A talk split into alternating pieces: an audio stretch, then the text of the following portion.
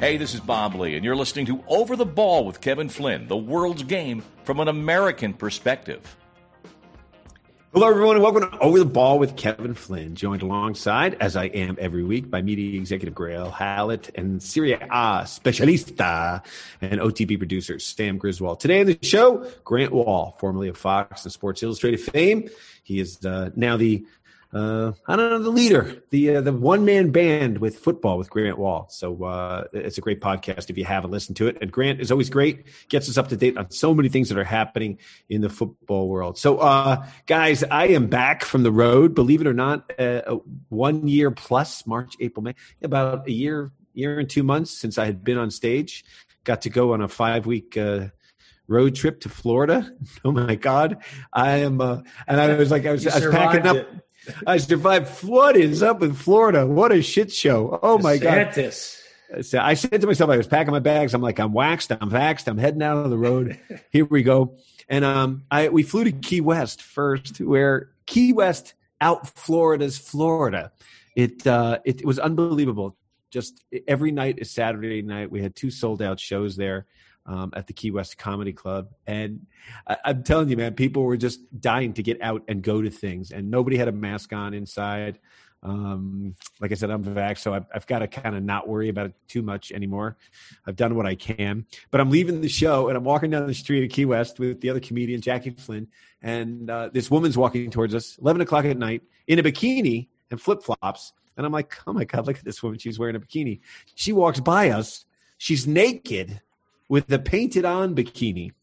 Um, so I thought that was very interesting, and I didn't know what your girlfriend was doing in Key West, Grayle, but there she was. Uh, so so there we go. You know, it was a bummer because we go to um, we went to Sarasota, which was just a layover. We had two nights in St. Petersburg, and in Sarasota, I said to the other comedian, Jack, uh, you know, do you know anybody in Sarasota? And he calls his friend, and he says, you know, are there any rooms in Sarasota who might want to put up a comedy show? And he goes, yeah, yeah, my buddy owns this this lounge. It'd be great. So we go, hey, let's book it, man. It'll just be some extra money. Be great. Oh my god. We go to this place called the Eight Ball Lounge in Sarasota. Everybody's chain smoking. It's a big horseshoe bar. You got guys that haven't been outside since 1812, uh, smoking. So my Jackie Flynn goes up on stage, and some woman starts going, "Ah, what is he talking about?" It's the waitress. The waitress starts heckling the comedian and she goes, "I'm the show in this bar." You know, and uh, was she from she Boston? No yeah, she was years earlier, and uh, she's down there now. Uh, no teeth, and um, she goes, "I'm just trying to make a living." I go, "Sweetheart," uh, and she was old enough that I can call her sweetheart without her getting pissed. Um, I go, "Sweetheart, we're uh, we're just we're all trying to make a living." You know, she goes, "Well, I'm the show here," and then the owner came over and goes. Uh, what was her name? Sharon. Shut up. Move along. Let's go. She's like, oh, damn it but uh, we did two shows in St. Petersburg, which was great. They were both sold out. But the funny thing is, my buddy, his daughter, is dating uh, the Indy racer Colton Herta, and we went to the race in St. Petersburg on Sunday, and the kid won it. He's 21 wow. years old. He won the St. Petersburg race. Um, so I'm I'm sitting next to Mario Andretti, the, the, the, great Mario Andretti, sitting there, and I was just sitting at this table when he sat down, and somebody started to interview him, and they said, uh, "Who's the next Mario Andretti?" And he said, "That kid you just see saw won win the race, Colton Herta." So they're trying to get him ready for Formula One uh, over in Europe, where they can make some real money. He's only making a couple million a year now. So. Just perfect that you took in some auto racing when you were in Florida.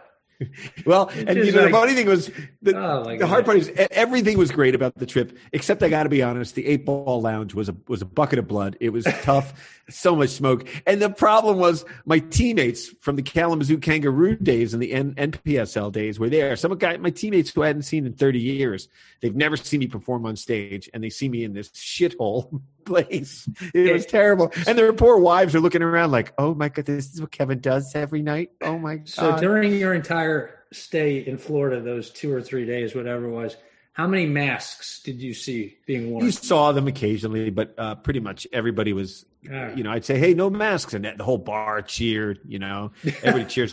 Florida was taking it like they they didn't really. Uh, they they take pride in not listening to any rules. In fact, someone told me they said. Uh, hey, if you just moved to Florida, remember you're in Florida now, so vote like it. Don't vote like where you came from. So I don't, I don't know where that. Oh, God, don't tread on me. Right. So, uh, all right. So, guys, so we got a great show coming up. A lot going on in the world of soccer. Uh, what are you over today on Over the Ball? Who wants to go first?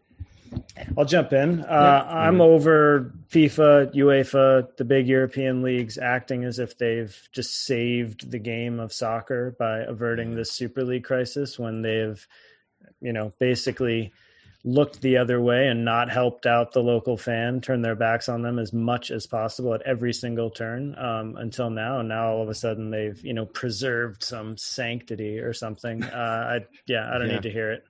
Well, you know what? We, we, just interviewed Grant Wahl, and he mentions the same thing, and it's uh, it's true, isn't it? They they've been looking out for themselves, all yeah. of them, and uh, there was a little uh, no honor among thieves, as it were. Grayle, what do you got? Yeah, on a related topic, Sam, I'm over these uh, the, the dirty dozen, as they call them, continuing to make statements which do not help the cause. And I heard Josh Kroenke, who's uh, Kroenke's, you know, the son of uh, Stan Kroenke. Oh, the son always yeah. says smart stuff. Well, the son, it's always the son, right? Uh, Richie Rich. Uh, he came out and made a statement saying that everybody, all the fans, really want those on a weekly basis. Want the matchup of you know Barca against Juve and Liverpool against um. Real Madrid, whatever. And it, it, it, he totally missed the point that that we all know, which is no, that's not what fans want. Fans actually want that to be a special occasion right. when teams like that meet up, and it's why you know, Sam, you're a hockey fan. I'm a hockey fan. The only reason I don't like this current season is you know the Devils and the Rangers play each other eight times because of the way things are mm-hmm. set up and it takes away from it. The Red Sox and the Yankees now play each other about 16 times a year. To me, all of that has taken away from the specialness mm-hmm. of teams playing each mm-hmm. other selectively. This is NFL influence. They want it to be like NFL. And as soon as they have a super league, they'll start moving teams to the highest bidder with the best tax write-offs and everything else like that. It's uh, and they don't give a shit about the fans. It's it's uh, it's pretty absurd. Um, before we get go, uh, get talking about Jesse Marsch, because I want to talk about that a little bit. We'll talk about it more with Grant Wahl. He uh, has some really great insight. He went to Princeton with uh, with Jesse and uh, covered that team way back in the day when Bob Bradley was coaching them. But uh, Sam, uh, our former alma mater there, UMass is in the NCAA's. They take on Penn State this Sunday on ESPN Plus, so I'll be mm-hmm. watching that. and Clemson, our friend Mike Noonan, former teammates of both of ours, uh, Grayle. He uh, again ranked number one in the country. They won the ACC, and uh, uh, you know how how Noonan is not getting picked and plucked to go somewhere. Um, I, I, do not know. He, well, maybe got, I, you know, but then knowing Noons, he wants to stay at Clemson. He's I, got I, a great gig at Clemson. He's very well respected. He's built a, a great program. Uh, you know, I, I don't know. Is, need, is right? the grass greener in MLS? I don't know. I mean, it's a bigger job stature wise, but his time will come.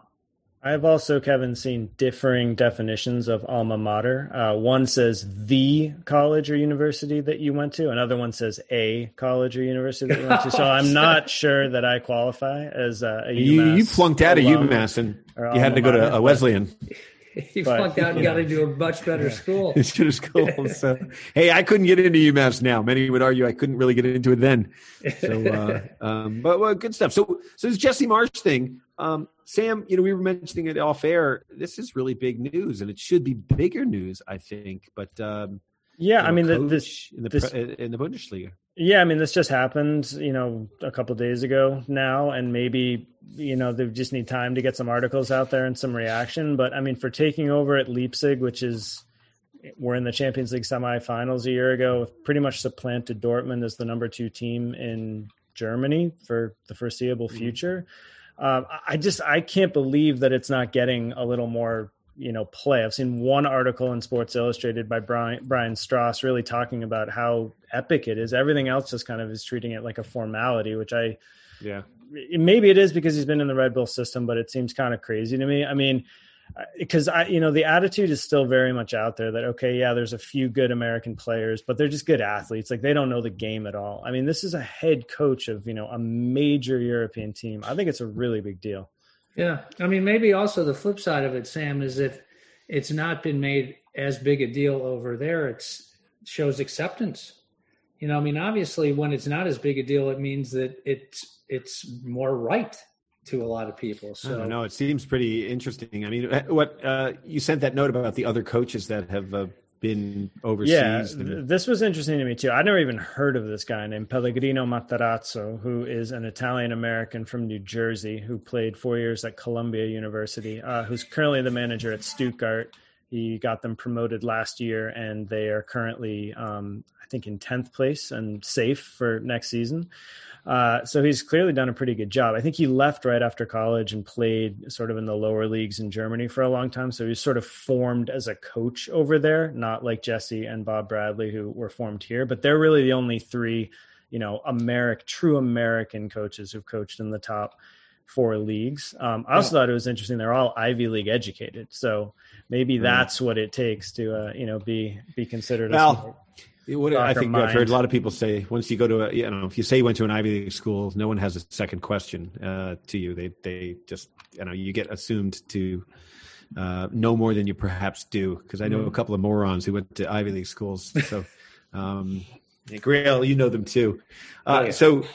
Uh, I thought it was interesting watching Pulisic play. He's uh, had to earn his way back through Lampard, and now he's had to earn his way back through with Tuchel, and um, really being impactful in the Champions League. Yeah, great thought, goal he scored. I thought in the first half he was really, really sharp, bright, difficult. Real Madrid was not prepared for him. They had him playing off on the right side more, and he's just his pace was great. His first touch was great. He just had it all together in the first half. He set up Werner for an absolute sitter from like five yards out, and Werner hit it. I mean, Courtois made a big save with his foot, but he had the whole goal so he could have easily had an assist. But the goal, I just want to focus on his goal because the composure that he exhibited in the box, um, turned around, saw that he had room to move. The defenders weren't approaching him. Approaching him, he went around Courtois, and then just just coolly buried it. I mean, just impressive. He has composure in the box, which you cannot teach. It, yeah, so. you know, it was just to me, it was like a it was like a standout moment for him. It kind of like put him on the map even further. Um, and uh, now I think he broke. Now he's got five Champions League goals, which I think puts him past. I think Beasley was the guy that he went past. Um, mm. He had the record previously, so he's you know so he's starting to just make strides, big strides on the global stage. And again, like we've always talked about, and we talked to Grant about, you know, just please stay healthy. Mm. Just put together right. like a full season of doing this it was interesting to see the studio team actually compare him to uh, Hazard. You know, which is they're they're just such different players and built so differently. Yeah, I just don't like. I mean, I, I, get it because it's it, it's like one of those things you say that's kind of controversial on a broadcast. But I mean, he isn't anywhere near Hazard yet. I mean, it's just it's just absurd to even put that pressure on him. I don't know. He seems more dangerous certain, at certain and times. It, but he, but again, it's just you know Eden Hazard was the best player in the Premier League for like three or four years. I mean, so yeah. that's where he was. And um, again, let's just let Pulisic grow the way he's growing. I think he's in a good place right now, and Tuchel supports him, so it's great. And I, I think I'm my gonna, concern. Oh. Go ahead, Sam. Sorry. Sorry, no, I'm going to say I think Pulisic played fantastic, and starting him on the right was a really good move because of the way Marcelo really likes to get forward and not defend very much for Real Madrid. Um, I'm going to take a slightly different angle on the goal and say that it was pretty shocking defending to me. I mean, it was a a ball over the top, and when yeah. by the time Pulisic actually scored, there was not only Courtois but five Real Madrid players between him and the goal. Um, and I was talking to my Spanish buddy yesterday, and the, the you know the kind of reaction in Spain was that it was a horror show. Uh, but he took it very well, and they gave it to him, and he did. But I, am taking yeah. nothing away from how he played, but I, I just think it's Sam. I, I totally agree with you, but I will give him the presence of mind. He looked surprised himself when he corralled the ball and turned around, mm-hmm. and he just saw Courtois close to him. Mm-hmm. And then you're right. The defenders, instead of going towards him, went to the line to defend mm-hmm. the goal line. Mm-hmm. But again, he could have. He still had to nego- navigate Courtois, right, and mm-hmm. put it away. So, oh yeah, no, give him props. But I, but I agree with you. The defending yeah. was mystifying. Yeah, but I thought he played fantastic overall. Yeah. I mean, yeah. And uh, I, I got to make another complaint about the CBS Sports Studio analysts that they had. In, they got Kate Abdo as the host.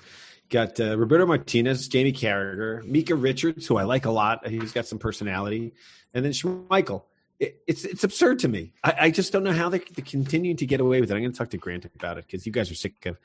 Uh, well, it goes back to my point, which is that, like there's no point in it. We could just watch whatever's on Sky Sports in the Sky UK. Sports, we're exactly. Getting, we're getting the same thing. Well, Roberto Martinez to me is give me Roberto Martinez every day plus Sunday because I'm I'm delighted with his analysis. I I just don't think we need four people in that studio. And no no American representation when you're showing the game to Americans who are playing in the Champions League, who are coaching in the Champions League. It's just it's just absurd. It just shows you a, a lack of imagination by the executives because it's sort of like just like we talked to Grant Wahl about in the upcoming interview about you know people have a view of an american owner they have a view of an american player these preconceived notions yet here we come back to our own country here we are we're showing the games we're growing the game and they don't even get a shot and that's why you know uh, we sang the praises of fox a, a, couple of weeks ago with rob stone and, and lexi lalas uh, stu holden and um, John Strong, who we had on last week, was a great guest. I mean, mm-hmm. there are guys who can do the job.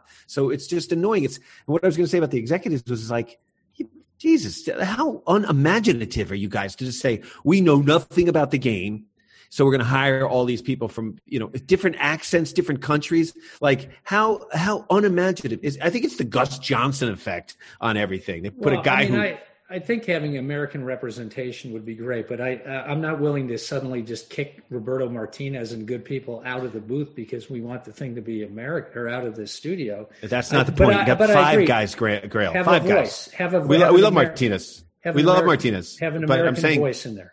That's fine. Right, right, yeah, and no, no beef with Martinez. Uh, yeah. In fact, I'd love to see him, you know, one day coach the U.S. national team. But I'm, yeah. I'm just saying, like five of them, you know, and then right. an English accent, another English accent, a French accent, a, a Danish accent. It's like, oh my god, pick up the phone, will you please, CBS? So, all right, that's enough of that. PSG, Man City. PSG outplayed in the first half. Man City, of course, man, they wear you down. Everybody can play with Man City in the first half. It's that second half. It's, it's like they always, Pep always says it's 90, 95 minutes, and they just, the possession game is just exhausting. If you're having to defend against that, Neymar was great in the first half. They just, they ran out of gas the second half. Right. They just, they couldn't keep up with that possession. And the other thing that we've talked about with City is, that makes them so difficult is they play so tightly all over the pitch that when they lose the ball, they get it back right away. So it's like you're starting over again defending. And I, the one thing I think is very interesting is I think Sterling's on the way out.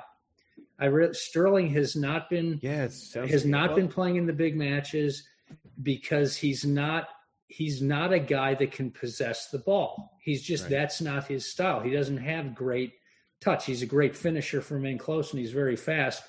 But like in a match like that, he you can't have him out there because he can't. He doesn't have the technical ability to play the way they were playing. So, right. um, I I would I wouldn't be surprised if they moved him in the off season, and they will get a lot of money for him. Yeah, it seems like it's uh, kind of in the, the tarot cards there. So um, yeah. All right. So, um, and then they win the Carabao Cup as well. So they're yeah they're fourth in a, fourth in a row, eight total. I mean, they pretty much they should put Man City's name on the cup. Zach Steffen, props. We always like mentioning the Americans. He's been eleven and one in the matches he's started this year, mostly Carabao Cup and and. Uh, Come on, I'd, I'd, be I'd be ten and two with Man City in, in no, front of me. No, I know, but you know, good I, for, I mean, I think it's good for Steph for for Zach's confidence, right? I mean, I think it's yeah. good that he's you know he's he's winning, and that's always a good thing. Um, but uh, yeah, they just have they have the lock on that. So the treble is still alive. They, they've got the league is pretty much done for them. Um, they've they've got the League Cup, the Carabao Cup already done and dusted, and now Champions League. Hey Sam, Roma man had a tough time with Man U. Did that surprise you?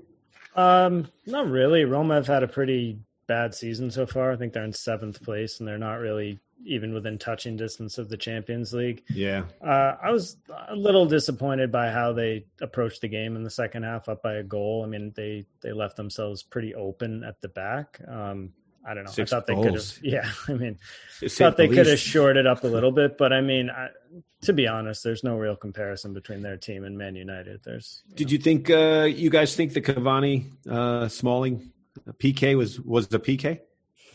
Um, well, we should describe this for anyone who Yeah. didn't see. It was like a, a cross that came in. Smalling slid, sort of anticipating that Cavani was going to get a shot away to block the shot. Cavani let it go past him, and you know, then on the follow through, Smalling took him out. So it didn't affect Cavani's goal scoring chance at all, and the play had Yeah. already died. Um, to me, it's one of those that's tough because yeah, it's a foul. There was contact for sure, but it it had nothing to do with a scoring opportunity. Um, I, I, th- I think classically that would not have been a penalty kick. I think you know the the referee would have used his discretion, and, and it would have been like, well, the ball wasn't anywhere. You know, Yeah, I don't know. I just- the ball, I but know I he got fouled in the this. box. Yeah, I know I always say this, but I just think there has to be some kind of secondary punishment for a foul like that. Um, when you consider it's the same thing as tackling a guy when he's about to take a shot. Instead, of a, P- So- instead of a penalty kick. Hey, there was, by the way, there was a straight red card in that Man City PSG match, which I thought was uh, the accurate call. I don't know if you guys saw that foul, but it was high up on the ankle, and the the red uh, the ref went straight to the red card, and I was like, "Yeah, you got that right." Good. All right. So, uh, you know, we talked about the Super League a little bit. This, uh, the Kroenke family, uh, they're in the news. I mean, we're talking about Americans.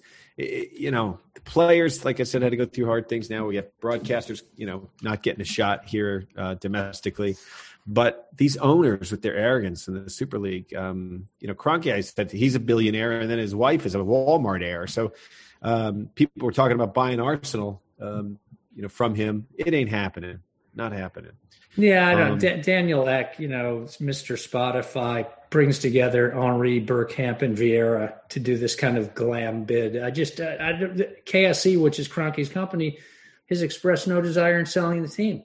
So, I mean, if you Right. don't have somebody on the other end who is willing to sell, I don't care if you have $80 billion. It doesn't matter. But talk Well, a little bit, Grayle, about the fan reaction in that poll that you had, because there were some interesting numbers in there that I I wouldn't have anticipated necessarily. Yeah, so uh, the Athletic uh, did a really interesting post-mortem poll on the Super League, and it was uh, 93% were 18 to 54, and it was predominantly people in North America and Europe. So anyway, I mean, just a, a, a couple of the top line ones. Um, 73% of the respondents said it was doomed from the start, so they didn't give, ever give it a chance. 64% uh, want club owners removed. Uh, and again, we can debate any of these. The reality of some of this stuff is not Yeah, going ju- ju- not just leave your to- bank account. Just leave your bank account for us. uh, six, 69% feel the clubs who participated should be punished. I don't think any of us disagree with that. It's going to be the matter of what that is. You know, so along those lines, 63% want financial pen- penalties, 45% want point deductions. Um, Uh, then gotta be a just kind of look, penalty. then just a couple more looking forward 84% think uh, that a global super league which would have been a bigger version of that super league is not any more appealing and then 66% say they kind of like the german 50 plus one model which i thought was interesting because sam talks a lot about that model which is more of a uh, kind of a fan ownership model so to What speak. that, get- Sam? What's the It's like a, it's a member ownership, and the idea is that you know fifty one percent of the club has to be owned by its members. So you can come in with all your money, but you can only own forty nine percent of it. And there are you know tricky ways that teams sort of circumvent that, but for the most part, it seems like they have a more solid, you know, kind of backing and, and Yeah. ownership structure. I mean, I think, and, that, and then just finally, in terms of the ultimate backlash, 76% of supporters of the Big 12 clubs said they won't buy any club merchandise. I don't know if there's a window on that uh, purchase. Uh, that'll wear off. And, That'll and, and off. then and then the other interesting thing was, you know, to offset that, 23% said they won't attend matches. So the fact is, I think they're all going to go back to watching the games, and they're just going to be a hell of a lot more angry than they were before the. Super but you know, look, we talked about this last week, but it, you know, these leagues were hurting. Russian money, American money, all came in and sort of bought these teams and saved them in many instances, and now they're they're doing the American sort of hedge fund, uh, you know, squeeze money out of things instead of there's no passion there. Um, yeah, and I and I hey, so- thought that that Rory Smith article, Sam, that you you sent around was really interesting because it just you know the I think one of the overarching statements was that the uh, that the elite clubs have been, been kind of stripped of their leverage. Mm-hmm. Right. So the the remaining clubs suddenly, as a group, just have more because the the big guys failed so miserably at doing right. this. So. Yeah. All right. So, um, Watford and Norwich have been promoted. They're going to be back in the Premier League after a year it's in just, the championship. Isn't I got to ask you guys about that. It's it's such an oddity to me. Is the team, and this happens occasionally, is clubs get relegated and then one year later they go right back up.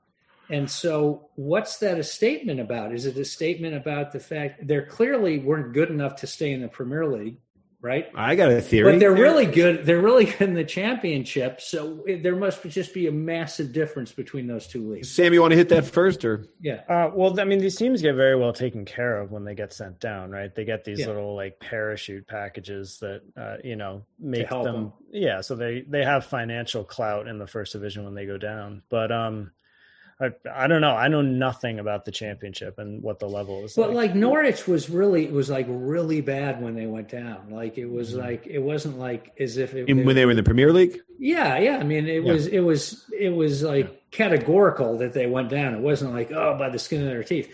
And then they bounce back and they just have this amazing championship season and they're coming well, back up. I mean, here's my theory: they have they have the money from being in the Prem for that yeah. year. They have the parachute when they go back down the core of their players have been playing at the Premier League level the entire yeah. time.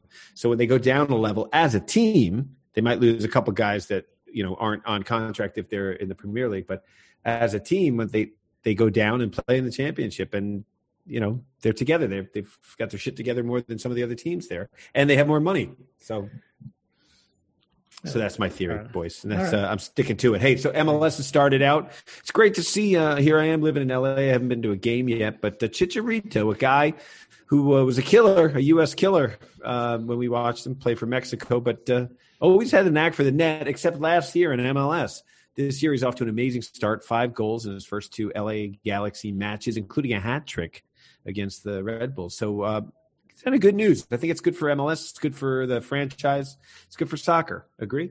Yeah, and Grant, you know, Grant knows a lot about Chicharito, and we talked pretty extensively with him about it. But it's a great start for him, and obviously huge confidence builder for Chicharito moving forward. Yeah, um, yeah, Chicharito. Uh, it was in featured in Grant Wahl's book uh, a whole chapter about how he scores goals, how he anticipates goals. So, uh, so why don't we get to Grant and uh, bring him on? All right, you're listening to Over the Ball, everybody. Uh, stick around. Got Grant Wahl coming up next.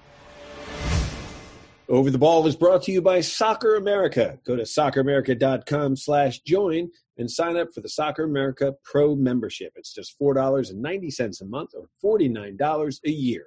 And by Ticket IQ, the simplest and cheapest way to buy tickets. Go to ticketiq.com and when it asks for the promo code, punch in OTB10 for $10 off of your purchase. Can't lose.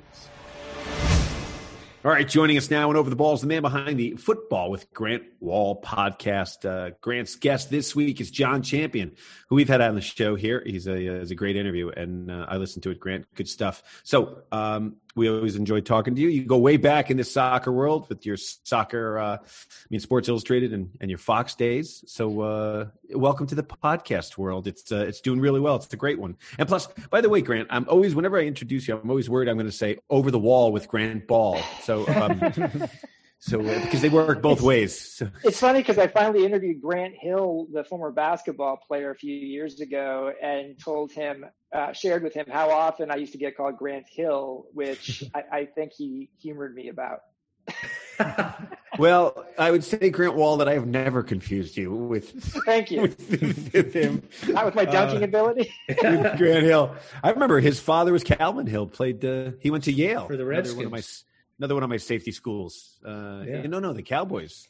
Grant. Oh, and I then, thought he played for the Redskins at the end of his career. The original, oh, the end of his career, he did. Yeah. Um, here on yeah. Over the Ball, we like to talk about, you know, the the, the beginning of careers. Uh, yes. not the end of career. If, I guess if you're on Over the Ball. Unlike so, we uh, are.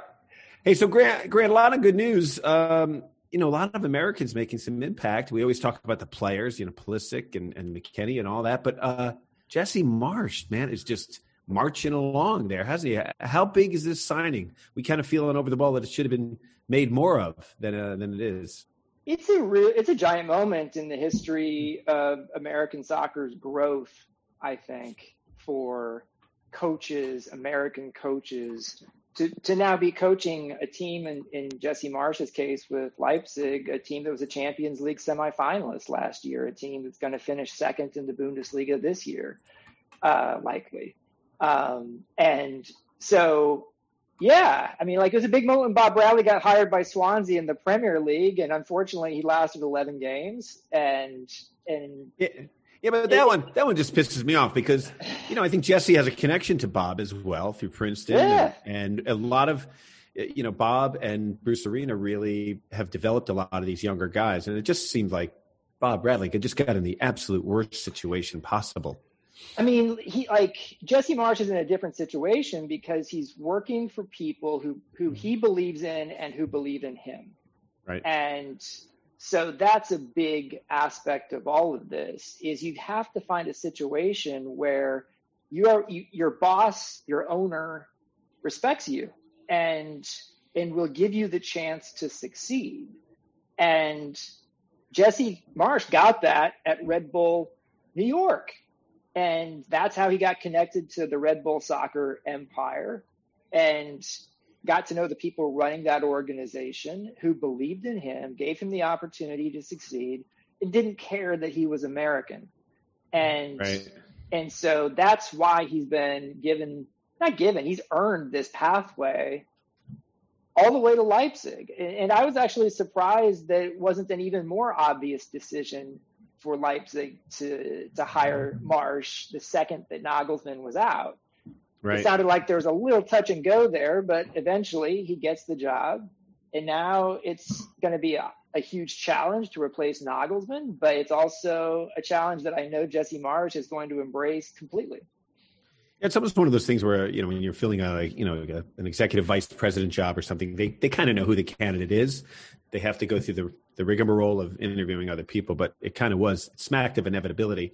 We've had Jesse on the show a couple of times, and uh, he's really impressive. I like the way he played. Uh, he's a bit of an intellect, um, you know, uh, and he's also kind of one of the, a hard ass in a lot of ways. But all business, man. When he went into Red Bulls and uh, you know watched them play, I like the way his teams play. Uh, you know, you knew this kid had a future, and he was committed. He really was. I love that whole clip about him speaking like kind of half German gibberish at halftime. That was mm-hmm. that was really great as well. Yeah, so, uh, yeah, yeah, and, and his. I, I'm sorry, Grant. I was just going to say, just uh, picking up on what Flinty said, his style and kind of intellect and stuff would seem to be a, just a good fit for Germany because that's kind of the that's kind of the way I look at how they approach the game. Yes, um, I think Jesse's a good fit for for Germany. Um, I visited him and Tyler Adams when both of them were at Leipzig uh, in early 2019. So Marsch spent one season as an assistant uh, at Leipzig, and obviously he signed uh, Tyler Adams when he was when Adams was 15 years old. And so we did an actual video traveling around Germany, and part of that video, that half hour video for SI, just is with Marsch and and Adams at Leipzig, and it gives you a real sense of how they interact with each other. And thankfully, that just was made available for free on Sports Illustrated's YouTube site this week. Um, so I'd encourage people to check that out. Definitely. But, um, cool. you know, I went to school with Jesse. Like I, I hmm. graduated the same year he did from Princeton. I hmm. covered his teams for the school paper that were coached by Bob Bradley. I spent literally three days in the, the health center at Princeton once in a room with Jesse Marsch where we got even closer. And we joke about it now. Like I had like serious food poisoning, which was bad. Um, well, but, we, we know that's we know that's co- uh, code for hemorrhoids. so it, like it, it, it's crazy to me just from whether it's Jesse or, or covering Bob Bradley as a freshman in college, like how those early relationships, I'm still talking to those guys, still yeah. covering those guys. And but none of us probably would have expected we'd be where we are now. But mm-hmm. um, it's it's kind of a neat story. And Bob Bradley's coaching tree is a neat story. And I think Jesse over the years, when I've talked to him, would say that Bob has had a tremendous amount of influence on Jesse, but Jesse's developed a bit more of his own identity and gotten more comfortable with that, keeping in mind all the influences he's had from Bradley and others over the last few years. So like I think like Ralph Rangnick, who was the head coach at Leipzig when Jesse was an assistant, has had a, a really big impact on Jesse as well.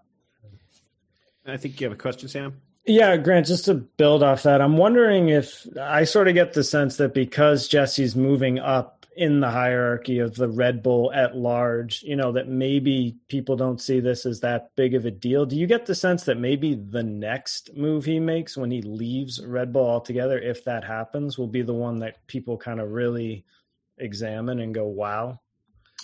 Potentially. I, I mean, I look at it as you know, Leipzig only became a club like in 2008 or 9 or something like that. So, like, this club has advanced from lower divisions up through the German pyramid to qualify for Champions League, to make the semifinals. This has all happened in, in just a little more than a decade.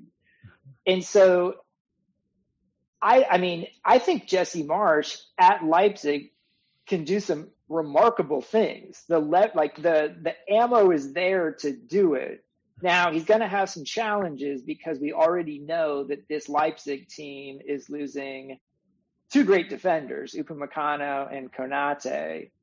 Upamecano, uh, Upamecano to Bayern, Konate to Liverpool. And that's going to be a challenge, but they have other guys coming in. This is the philosophy of how the whole Red Bull system works, including or Salzburg. So Jesse's used to that. But that you know, so there, it's going to be tough to keep this Leipzig team in the same position that it has been with those players under Nagelsmann. That's a huge challenge in and of itself. Mm-hmm. But I still think that at Leipzig, Jesse Marsch could win Champions League. I mm. think at wow. Leipzig, Jesse Marsch can win the Bundesliga. Hmm. It's not going to probably happen the first season, and you hope that there that the challenges don't create too much of a drop off because that will be difficult if that happens. But like Leipzig, Leipzig can be a European powerhouse. I, I do believe that. And, and, that said, it's also a place a little like Dortmund where it could also still be a launch pad. Mm-hmm. You know, there's a reason why they're selling guys to Liverpool and Bayern, and their coach is basically being sold to Bayern. So I, I, I maybe this will be a setup for a next big thing. Maybe Leipzig is the place that Mar- that Marsch can do it. And I, I kind of feel the same way about Tyler Adams. Yeah, yeah. I think it's uh, also interesting to look at uh, Germany giving him a, a, shot. I mean, he's certainly done the most of it with it, but um, you know, Germany was the first place for American players to find a home originally. They were going to take a shot at it. So it's sort of. I think it talks a little bit about the German setup, but also about the English mentality and how they kind of still look at American players and people. It's just we we don't know the game apparently. So well, I mean, I, I just look at it as Germany gives younger players a shot, whatever the nationality, and why young English players like Jadon Sancho and Jude Bellingham have gone to Germany to get an opportunity to play as opposed to doing so in England. Um, and I think in Germany they care less about your nationality than they do in England. Um, right. But that said, I mean, like if if Marsch does great work in at Leipzig, there will be top Premier League clubs that will want him at some point. It sounds like Tottenham had serious mm-hmm. interest right now. And yeah. and I, I would love to hear I don't I haven't talked to Jesse this week. I would love to know he was actually offered the Spurs job, as Kicker reported. Um, because to me, that's that's kind of a tough job to turn down, yeah. even if you're losing wow, Harry really, Kane. Yeah. Yeah. So, uh, all right. So, speaking of these uh, top teams, uh, you know, in the world, the Super League craziness that happened last week still really hasn't died down. But uh, what are what are your thoughts on it? We didn't we didn't hear those yet. I'm just so stunned by the incompetence of the rollout for something so important, which supposedly these owners in 12 Super League clubs have been planning for years. And so to me, it's just a remarkable level of arrogance mm-hmm. to think yeah. that they didn't need to get all of their ducks in a row and get all of the stakeholders behind it um, and and really show and make the case for why this should happen in a way that was more than just we need money and they didn't even have those owners making that case except for the Real Madrid president who was a total buffoon and yeah. only reinforced how arrogant they were about the approach to the whole thing. And that to me is just the most stunning aspect of it. I'm not surprised that they tried to do it. I'm surprised mm-hmm. that it was so inept and incompetent. Yeah, I think they thought they had safety in numbers. I think they thought they would just power play this thing through if you have enough teams that are signed on. But it seems like they signed on in pencil because man, that thing got erased quick. They were like, "Huh? What? No, no, I, I meant Superman, the movie. Yeah, yeah, it's nothing." So, Grayle. Well, yeah, Grant. I mean, so it's been in the ether for years, right? This whole concept, and then the uh, the the big six clubs tried the project Big Picture last. October in the UK, which to me was almost like a dry run, which yeah. did not go well. So you would have thought like they would have learned. To your point, they would have learned. I'm just wondering, do you think they announced it? No coincidence, they announced it this Sunday night before Champions League. We're going to announce their new format. And do you think mm-hmm. their ineptitude was in a large part driven by the timing aspect of they were just so hell bent on getting ahead of Champions League that they didn't cross the T's and dot the I's because you're right. The communication on this was atrocious. Yeah. I mean, I guess, you know, that was the question I had. Why this timing? Mm-hmm. And I guess it was because it was right before they were supposed to announce, UEFA was going to announce the new Champions League format. That all of these clubs had agreed to the previous Friday night. Mm-hmm. Um, nice. And that's how duplicitous this whole thing is. If you like read that New York Times story by mm-hmm. Tariq Panja and Rory Smith about the back and forth on the inside between Ceferin, the UEFA president, and his ex friend Agnelli, the mm-hmm. Juventus president, it's crazy about the betrayal mm. on a on a large scale human basis that took place here. And Ceferin's the freaking godfather of Agnelli's two year old kid, and calls ends up calling him a snake and a liar publicly and says we have no relationship anymore. Like that's what kind of nonsense was happening here. Mm-hmm. You know, so yeah, it's it, crazy. It, they say you want to know what someone's like, divorce them, um, and you and you figure it out pretty quickly. I think with a lot of these relationships, everybody's friends until that amount of money is starting to be kicked around, and suddenly everybody just gets the number signs in their eyes. Uh, who came off looking the worst at that whole thing? I mean, Woodward left is leaving Man U, and um, I think what was it, the Spanish or the Italian guys hung in there for for a while. Um, it's a weird one because there are no good guys hmm. here. And it's like they're like Bond supervillains. You know, like so, you know, if people are painting PSG and their Qatari owners to be a hero, they're not because you know, forget the fact that they didn't sign on to the Super League. Um, UEFA and FIFA are not heroes. Um, you know, like I think somebody I saw made a good point. Like Ceferin probably should be seen this case as like mob boss survives fellow mob hit. you know? And I think that's probably a pretty accurate way of looking at it. Like, I mean, Ceferin held UEFA and the current system together, so I think he did his job pretty well in this case.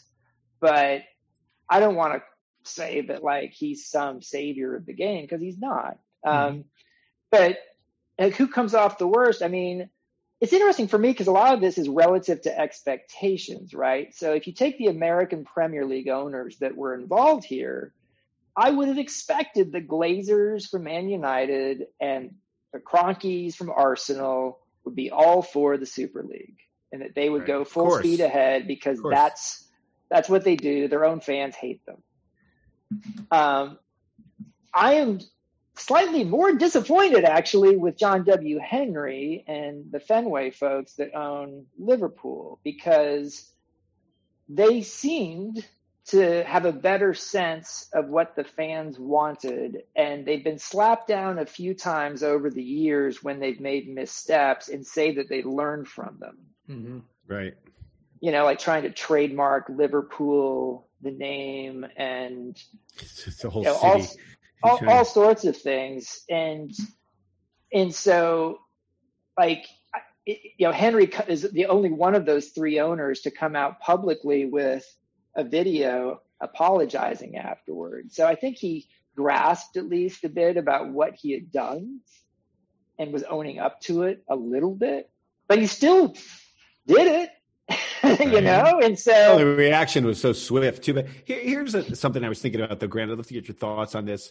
It seems like Manchester United and Man City and Liverpool have the most to lose because the Premier League is the money league right now. There's the most parity in the league right now why they would give that up to go to play with you know PSG or you know who weren't in it but probably would have gotten in it or and Real Madrid and Barcelona like those teams the league is not as good I don't think Sam might argue that with Serie A but I, th- I think I'm surprised that yeah. they did it I, the English clubs I'm surprised they they put their necks out there especially with the way the English react too I think there's a couple of things probably that might have motivated them because there's a big six. It's harder to qualify for the top 4 mm-hmm. in England, right?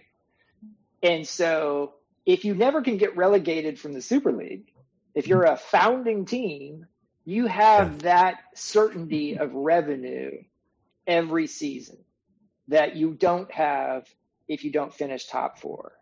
So that that to me was a pretty big aspect of this. And then there's another side of this that we didn't learn too much in the way of details about, but in their official press release announcing the Super League, they said that there would be something of a salary cap that everyone had agreed to for the teams in the Super League, which I understand meant that you would be able to spend a percentage of your annual revenue on players.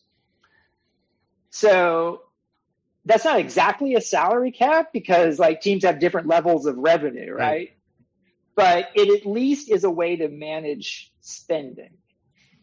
And if everyone agrees to that, then especially for these American owners in the Premier League, that's a way to curtail the nation state ownership of Man City, potentially PSG if they had joined, which sort of has unlimited spending. Mm-hmm. So I, I, think that's an aspect of this that didn't didn't get enough attention was the Super League owners actually wanted to put in a salary cap or something equivalent to it. Grant, Grant, they wanted to, before. you know, they wanted to put in a salary cap and increase their their revenues. It's it's you know, it's interesting, and I don't know how long would it have been, how many years before uh, they would start moving teams. Liverpool suddenly goes to uh, you know Swansea or whatever. However, you know because the NFL or, or model, more likely New York or right, right, right. I mean, Boston. we, we had this this conversation about like New York Cosmos. Welcome to the Super League. Mm-hmm. Um, they just oh, signed Kylian Mbappe. You know, like, that's literally what this could have moved toward. Another thing that didn't get a lot of discussion about what could have happened if the Super League had gone forward is if you had made domestic leagues like the Premier League, the top four not matter anymore because right. you know a certain number were already going to make Super League, then you are probably at some point going to have American style end of season playoffs established in the domestic leagues like the Premier League to determine a champion because mm-hmm. otherwise, what's anyone playing for? Mm-hmm. Uh, yeah, b- build it, building off this grant uh, and something you mentioned earlier about people in England, you know, caring a lot about your nationality. How much do you think this, you know, backlash that we saw had to do with the fact that it was a coalition of American owners kind of trying to impose a quote unquote American system on the European game?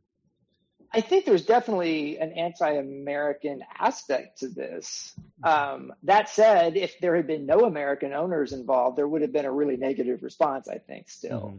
But mm-hmm.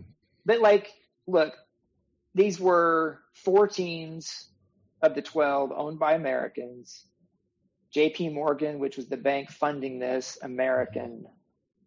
And essentially, these are, quote, American business, sports business concepts, mm-hmm. right? And so that's, I like, it's not surprising then that you would see a lot of an anti-American response. Um, though clearly there were a lot of actors involved in this, including Florentino Perez and Andre Agnelli, like all of those guys who are not American. Right, and I know right. you've you've talked to a couple American owners on your show. Do, do you get the sense this will, I don't know, slow down the interest of Americans to invest in the European game? I don't know. I mean, I, I think it's it's something that we're we're seeing a, a, a fair amount of mm-hmm. um, still. Um, I, I I don't think so, but like when it comes to to ownership of, of European soccer teams, um, it, you know, there's the most expensive end, there's the lower end. You know, I had Kyle Krause from Iowa who just bought Parma, which might get relegated uh, in Italy on, and like talked to him about why he why he bought Parma, why you know he owns a a minor league U.S. team in Des Moines.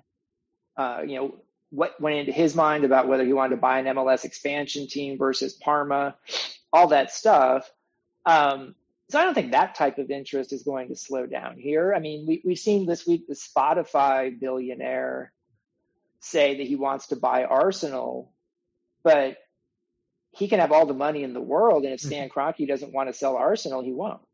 There's no need for Kroenke's got more money than the world, it seems. So, uh, was that a reaction to the Super League announcement? Them deciding to buy Arsenal? I mean, I think so. Mm-hmm. Yeah. yeah um, it seemed like an emotional response. Like he had the money and was going to give it a shot. Yeah, and, and like at a certain point, you're kind of like, dude, like you don't need to tweet this. Just you know, find out behind the scenes if you yeah, just do it. accept your offer, and otherwise, you're just posturing for Twitter likes here. Mm-hmm. Man, Kroenke's been sort of a badass, hasn't he, man? He just with his his his deals, man, just to take no prisoners. Yeah, I mean, it, it's I mean, he's from Missouri, and he moved. He moved the you know the Rams. Yeah, no, it's true. But I mean, like, and this is weird, right? Because Kroenke's team has been in the Super Bowl in recent years. The Glazers team won the Super Bowl this year. Um, their teams, Arsenal and Man United, their fans hate the Glazers and Kroenkes, in large part because they haven't really won many trophies right. under them. Um, and, and, and so you do kind of like wonder, like, you know, for the Glazers and Kroenkes, like, why, why do you want to continue with this? I mean, like, it's purely a, an investment, but I mean, that, that's, that's no passion cool. though passion you know the passion that used to be there with the owners now it's it's all a bottom line sort of a hedge fund play which is i think what maddens the whole uh, fan base as it is because the ticket prices don't go down you know they they stay up and the people take tax write-offs and everything else and if you're not behind the team uh, you know that old Newcastle owner that everybody hated. At least he'd go to the games and sit there and and you know take the right. shtick from people. You know, so um, we were watching Champions League yesterday. What are your thoughts? Pulisic's playing well. Um, he got subbed out. I mean, they, they talked about him as a maybe a potential hazard, you know, for the future, but uh, he's getting fouled as much as a, a hazard, you know. I mean, like I, I, just would say what maybe the the biggest champion Champions League goal by an American in in the men's Champions League ever. Um, yeah. You know, just last year Tyler Adams scored to put Leipzig into the semifinals in Champions League. Here's Christian Pulisic scoring at Real Madrid in a Champions League semifinal. And we've just spent all this time talking about Americans in the Super League. I'd rather focus, hopefully, at some point, like, you know, about Americans impacting things in a positive way, like Pulisic and, right. and Jesse Marsch this week and and because that's happening as well. And and to get an away goal against Real Madrid and and be one one, Chelsea's advantage Chelsea, right? I mean, heading back mm. into the return leg. Um, I'm just I'm impressed with Pulisic. I think he still needs to establish himself next season as somebody you can count on every week as a starter and a guy who produces goals and assists that add up over the course of a season. So he hasn't right. done that yet. That's a big thing he still needs to do. That said, for him to come back from what appeared to be, I wouldn't know, I don't know if I'd say Tuchel's doghouse, but it, he wasn't a starter for Tuchel at all for the first 10 to 12 games of, of Tuchel's tenure at Chelsea. And just like just like with Lampard, uh, Lampard um, you know, it was the same he, thing. He had Pol- to play his way in, and then, and then established himself. Yeah, Pulisic earned it, and now he's getting he's starting big games in the Premier League, like last weekend against West Ham, another big win for Chelsea to get them back into Champions League next year. He's put them in a position now to advance to the Champions League final. He's he's showing why he earned the number ten shirt, but he needs to keep doing it. Mm-hmm. Right. And I always piss and moan about this, but watching the CBS coverage, uh, not a single American on that again. And it's funny, uh, the accents and everything, and it, you know, it just is annoying. It's amazing that they get away with it. I, I don't understand. Hmm. Yeah, I mean, um, yeah, I'm friends with half the people on that CBS. Oh, no, no, yeah, that's not the point. Like, yeah, but like, um, I, I think overall CBS is is is doing a pretty good job. I I, mm-hmm. I just feel like, and I actually love the amount of time that they have for pregame and postgame. Mm-hmm. Right, on, which is never given its due generally a lot in here in the states. Right. You know, it's always starts um, to kick off and all that.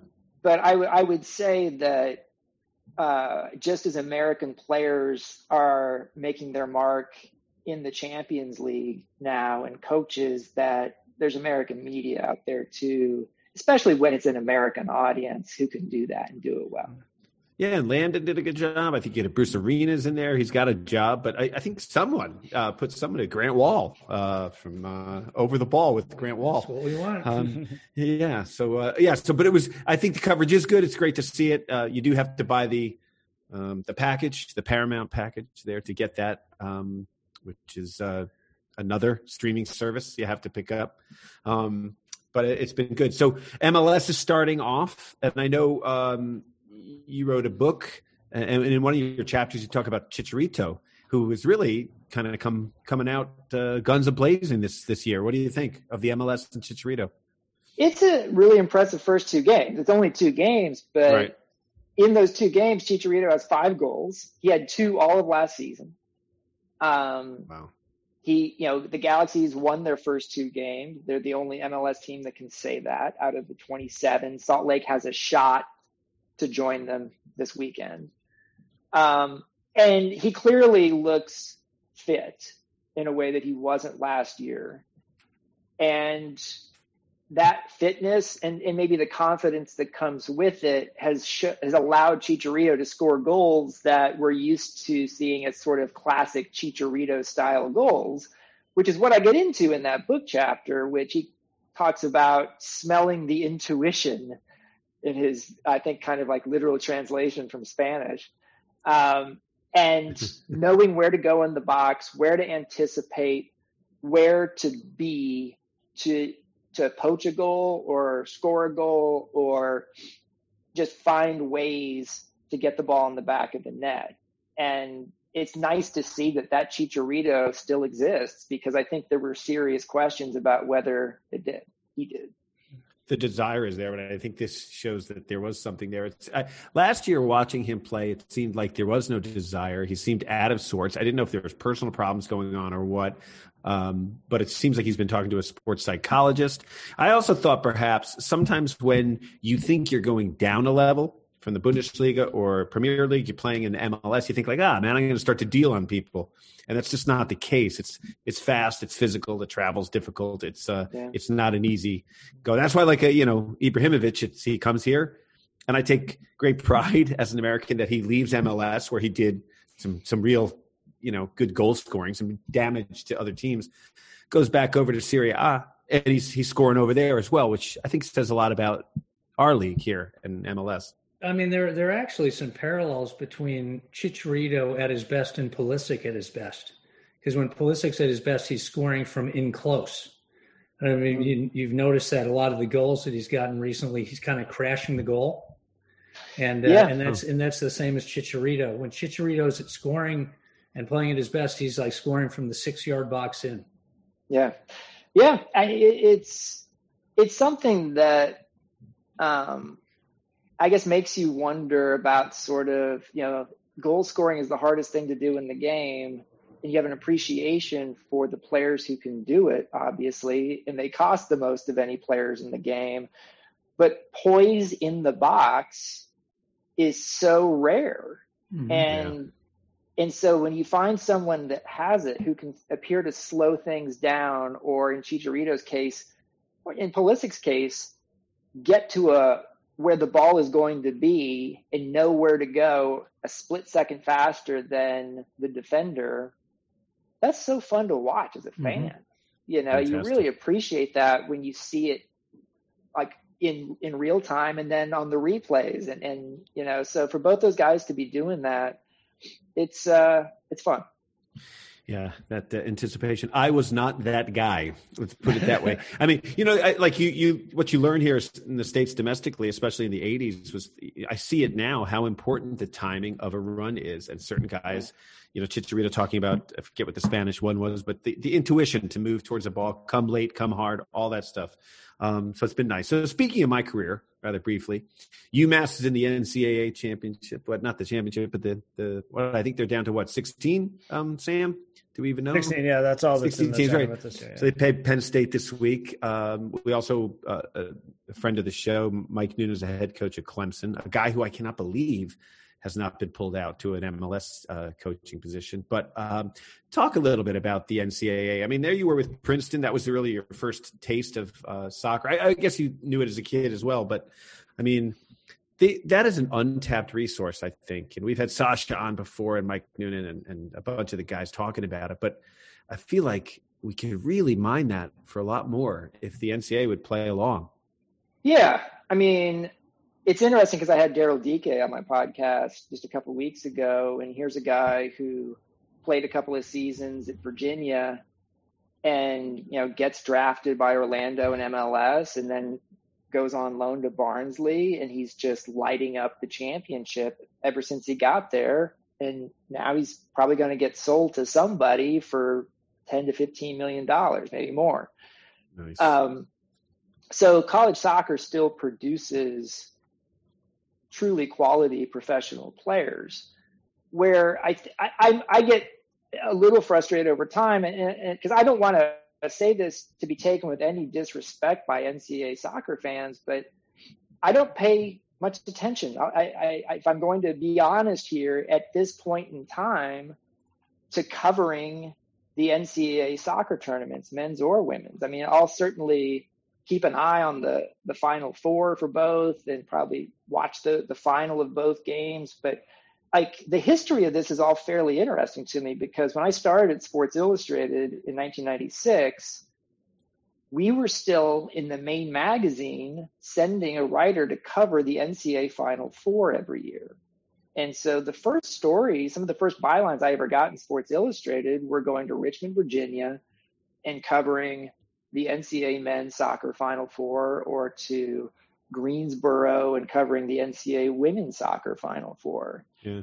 And I remember as a fact checker at SI, they had all these bound volumes from over the decades. And so I could go back and look at the eight page story on the 1972 NCAA Final Four. And that was mm. viewed as a big deal, even in Sports Illustrated, which had famously barred the door on soccer coverage. Mm-hmm. So that was really interesting to me that we did more NCAA Final Four stuff in the magazine than MLS coverage in the mid to late 90s. And then that changed probably right around 98 World Cup on where our soccer coverage became about professional soccer and the NCAA Final Four no longer became a story, that story in the magazine every year. Yeah, it's too bad because I remember going to some of the games in Davidson, some of the Final Fours, and they were packed affairs, kind of sold out. You couldn't get any seats in the stands, and it seemed like it was something that was going to build. And the last few I've gone to, they're just anticlimactic. There's there's just uh, barely anyone in the stands, or aren't even kids there to watch these college kids playing. It's uh, it's absurd. So hey, but let's uh, let's end on a positive note here, uh, Grant, with you. Um, we talked about your Freddie Adu podcast, The American Prodigy, which we all loved. Talked about it quite quite a bit, and um, it's uh, been nominated for a Webby Award. So congratulations on that. Thank you. Your mother, Um, your mother, your mother must be very proud of you. I, I wasn't expecting that. Um, but No, that was a really good podcast. If you haven't Ah, listened to this, everybody, you, check it out. American Prodigy. It's about Freddie Adu, which Freddie Adu is one of those guys like Pele. People say people who aren't even involved in soccer know who that person is, and it's funny because this past week, people like my girlfriend who doesn't follow any soccer at all. She's like, "What's this superhero league?" I'm like, well, that sounds like a new Marvel movie, but I think you're talking about the Super League. Um, but this is a fascinating character, and you really dig deep um, to follow him, and it's uh, you- you're happy and sad, and all kinds of emotions come come from it. So, good luck with that. It was must have been great putting it together. It was, um, and and the Webby Award was neat because it wasn't in the sports category; it was in the documentary category with other non-sports topics. Nice, Um, nice. Including an awesome podcast, uh, Wind of Change. I don't know if you ever Hmm. uh, listened to uh, by Patrick Radden Keefe on whether uh, asking the question of whether the the Scorpion song "Wind of Change" was act- actually written by the CIA to help. Uh, the fall of the Soviet Union. Really Wow. fascinating podcast. It's awesome Yeah. to listen to.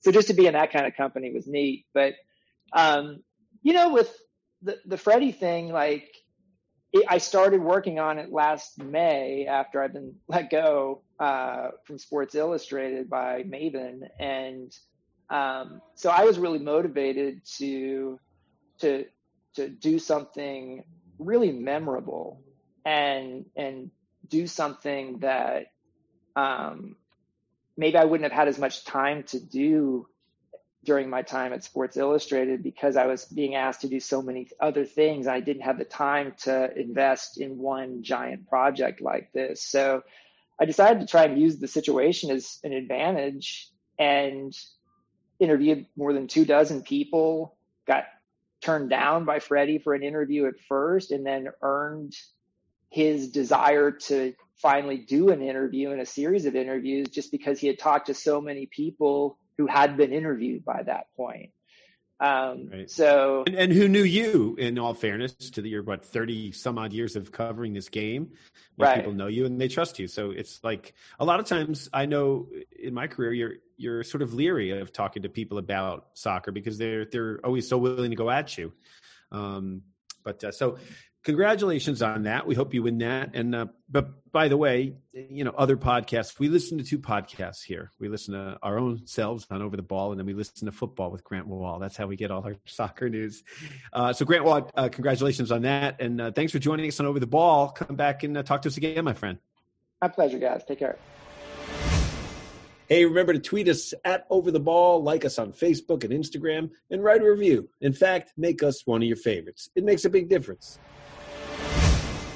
I always get uh, always great getting caught up with, with Grant. I think um, he's such a serious journalist. I think sometimes my comments he doesn't know what to do with them. But uh, boy, he always gives us some information that we can certainly use. Well, we don't we don't know what to do with half of your comments either. so- exactly. Neither is, neither is my girlfriend. My God. So, uh, so yeah. Anyways, good to talk to him. Um, and uh, yeah, we wish him luck on the Webby there. Uh, Yeah, I, w- I was waiting to hear his take on. Super League, which was terrific.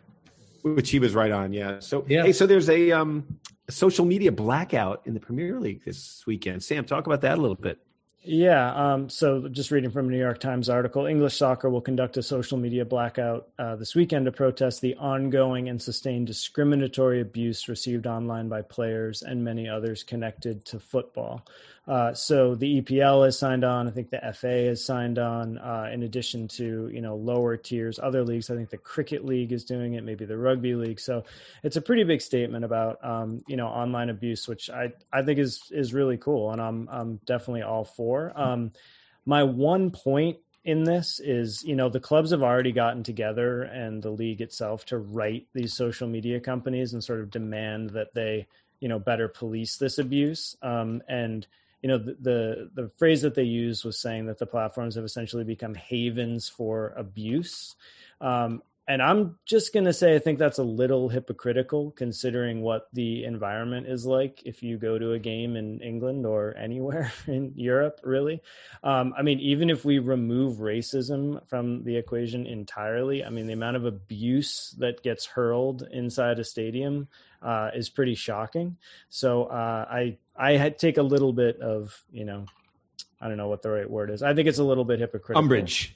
Umbridge is good. I'm all for the boycott. Yeah, but you know, I'm I'm happy that they just came in together and did something, and what it leads to, who knows? But it, it's better than doing nothing. Yeah. Right. All right. So uh, we have a quiz this week, Sam. Yeah. So I was looking into, you know, we're talking about the Super League, global fans, etc. What do they really want? What games do they want to see? So I looked into the American sports TV ratings for this past week, because we do have to remember we are global fans when it comes to the European game. Uh, so this is all from the website Showbuzz Daily, which tallies, you know, viewership of television programs. Um, so I thought we could do a little bit of an over under, and you guys can guess which uh, yeah. of these events got more viewers. So let's okay. start with: Did more people watch West Ham Chelsea on NBC this past Saturday at 12:30 p.m. or the Boston Pittsburgh NHL game also on NBC Sunday at 3 p.m. The soccer game. I'm going to say West Ham Chelsea. Okay, it's actually Boston Pittsburgh, which got just over a million uh, viewers. West Ham Chelsea had eight hundred sixty six thousand. Wow, okay. okay. Moving on. Did more people? That's a good watch? matchup, though. That's a good matchup in hockey world, though, right? That's a, that's yeah, those are two yeah. pretty. Yeah, and yeah. Sunday at three is not a bad time. Okay. Uh, okay, did more people watch the LAFC Sounders MLS game Saturday at 6 p.m. on ESPN or the Texas Kentucky NCAA Women's College Volleyball Tournament game on ESPN2 at 8 p.m. that same night? See, I think that's a trick. I think that's a trick question. So I got to go. I got to go for the volleyball. I just think it's so. I'm not going for the volleyball. I'm going for the soccer again. I'm going to vote soccer. You got to be. I'll eat my hat if that outdrew it. Okay, well, it did. Uh, so oh there were 696,000 viewers for the volleyball and 498,000 for. Well, the here's the other thing. There's Saturday at six is not a good. That's not a good time slot, and yeah. a lot of people have have pointed that out. With the contract is that if they were playing on Thursdays or Friday nights, they could be pulling much better ratings. Mm-hmm. Saturday at six is kind of a death slot, frankly. And All you right. have a lot of chances to watch uh, LA uh, FC play yeah. all during the year, and you only have one chance to watch the women's volleyball NCAA championship. So Sam, I, I, don't mind Sam watching was, that either. Sam was being sneaky with that one, but I, I was uh, on, I was on to his You're game. on him. Did more people watch Man United Leeds on NBC Sports at 9 a.m. Sunday morning or the PBA bowling quarterfinals on FS1, uh, the tournament that took place later that day at 1.30 p.m.? Dear God, again, this again, this is a depressing I, quiz. I, I, I, hate to say this. I hate to go with the PBA. I hate to go with the PBA. Tour, I'm going with my heart, not my head. I'm going with soccer again. I'm going with PBA. Okay, this time the soccer wins. Ah, good. Boom. I'm, I'm, I'm grateful. 434,000 for Man United Leeds, only 224,000 for bowling. So that's okay. good to see at least. Uh, okay. I'm glad more... that bowling is not about to take over soccer. Did more people watch Liverpool Leeds on NBCSN Monday at 2:55 p.m. or the Detroit Dallas NHL game on NBC Sports later that day at 7 p.m.? Wow. I go with the hockey game. Yeah, there. I'm going to go with the hockey. Okay, that's actually the soccer too. So that was 250,000 for Liverpool Leeds compared to just 237. That was a great small. game too, by really, the way. Really, Leeds, Leeds could play. Very small yeah. for both, frankly. Yeah, yeah. Uh, okay. Did more people watch Arsenal Everton on NBC Sports Friday at 2:55 p.m. or WWE Friday Night SmackDown later that night on Fox oh, at 8 Friday PM? Night SmackDown, SmackDown, no doubt. SmackDown, SmackDown baby. This is a SmackDown. 2.1 million. of course it is. For SmackDown versus 209,000 for Arsenal Everton. It's a Friday night too, so you got family viewing. I mean, you're around the table in your army fatigues. Yeah, the, yeah, the Arsenal great. game is at 2:15, right? You Two said? fifty five. Two Yeah. fifty five. Yeah, Yeah, come on. So, uh, all right, Champions League this week, last two. So Tuesday on TUDN or Yeah. TUDN, uh, I think is how you say it, uh, which is the only U.S. channel, uh, only U.S. Champions League broadcast that made the list of the top 150 cable programs for the day. Did Wow. more people watch Real Madrid Chelsea or the CONCACAF Champions League game at 10:30 p.m. also on TUDN between Toronto and Cruz Azul? Wow. Well, I'm I'm I'm gonna say I'm gonna say Real Madrid Chelsea. I'm just hoping I'm that gonna, that I'm gonna go bigger Cruz draw. Azul. Cruz Right. Azul. It, it's Madrid Chelsea. It's three hundred fourteen thousand versus two hundred twenty three thousand for the Concacaf. It's not that big a difference though. It's not. I mean, this is a little inconclusive because Yeah, the Concacaf no. game's also shown on FS1, and the Madrid Chelsea's also shown on CBS, but they don't make the top one fifty. Yeah. So we don't have the full picture. But Okay. last question: Wednesday again on TUDN. Did more people watch PSG Man City or the CONCACAF Champions League game at 10:30 p.m. between Portland Timbers and Club America? I'm gonna go with PSG. PSG again. Okay, that's actually the CONCACAF by Wow. quite a large margin. 406,000 versus 236,000 for PSG. That's the Hispanic community, the untapped yeah. Hispanic Yeah, community that's in this country. surprising. It I also think- shows like people, you know, the PSG City is the ultimate Super League game, and Yeah. it's not really getting that many viewers. I don't know. No. Interesting. Uh, I don't know get- where it's these also owners. it's also it's also on a platform, right? I mean, you can only watch it on a platform. yeah, true. No, that's You not well. TUDN is basic cable. I mean, you don't have to subscribe to that. I just I don't know where these owners are getting these numbers that say people only want to see these games. But anyway, And again, Flinny, just so you know, so the the semis and the semis are actually on CBS Sports Network, so you don't need to be Paramount Plus.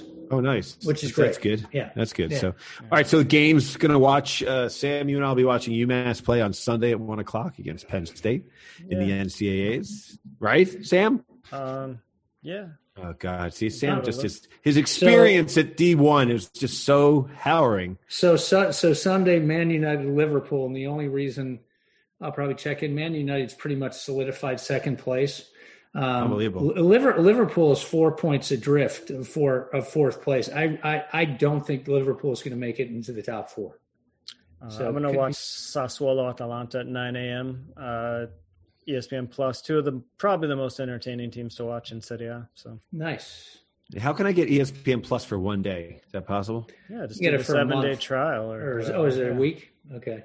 I think It's you a week trial. You just have? have to remember to cancel it, Flinty. Otherwise, they will. You will start paying for it. Can't remember to put my pants on half mornings. So, all right, boys. Uh, anything else before we go? I'm going to be watching that Man United Liverpool game as well. So, um, I'm going to go Liverpool two, Manchester United one. I'm Come on. going two. I'm going two one the opposite. Man Wow. United. Okay. All right, guys. Good stuff, man. We covered a lot of ground. I'd like to thank our guest, Grant Wahl of Fútbol with Grant Wahl. Um, and uh, congrats to him with his nomination for a Webby for American Prodigy. If you haven't listened to it, give it a check. Uh, all right, for Sam Griswold and Grayle Hallett, I'm Kevin Flynn. We'll be talking to you next time on OTB.